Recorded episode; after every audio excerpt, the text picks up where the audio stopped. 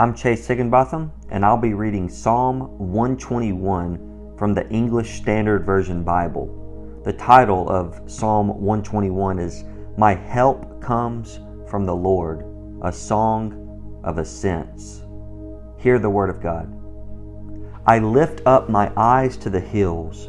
From where does my help come? My help comes from the Lord, who made heaven and earth.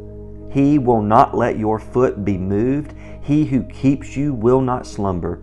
Behold, he who keeps Israel will neither slumber nor sleep. The Lord is your keeper.